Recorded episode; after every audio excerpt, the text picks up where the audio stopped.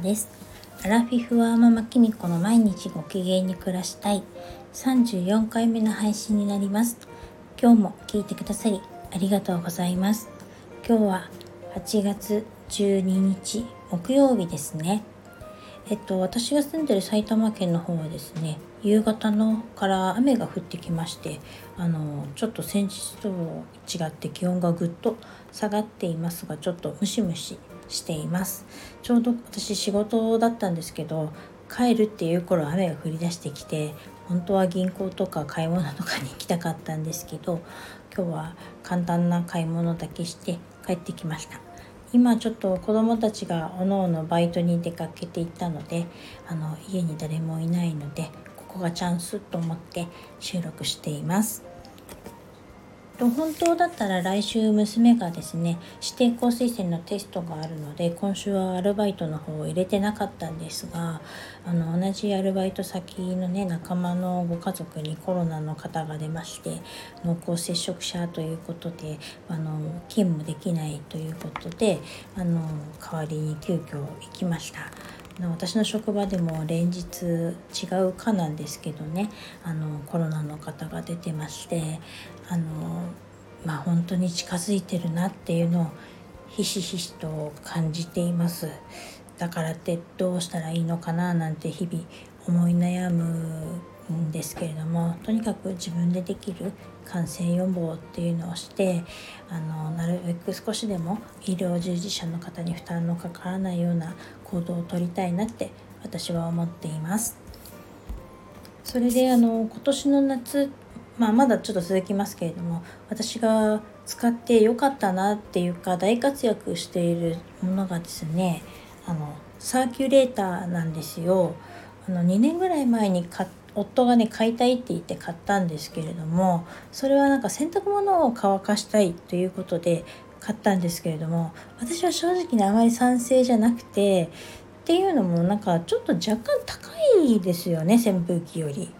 でなんかそんなにこれっていいのって思ってたんですよ。なんか扇風機の方が全然いいと思うっていうふうに当時も言ってたんですね。でずっとあの2階で洗濯物を乾かすとかお天気が悪い時にあの風を部屋に起こすためにとかあの使っていたんですが最近ですねあの1階の方にリビングに下ろしてきて夫がですね私があのキッチンで食事の支度とかを料理とかしてる時にあの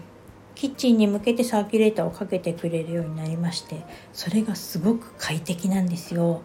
っていうのもあの私のリビングってリビングとキッチンがねつながっているんですけど微妙にクーラーの位置が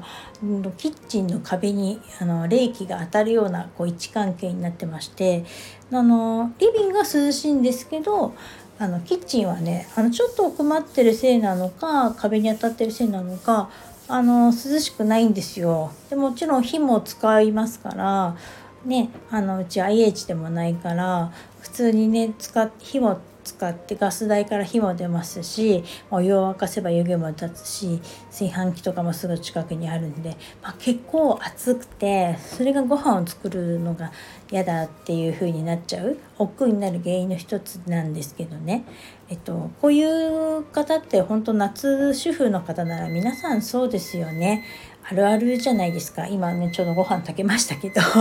なんか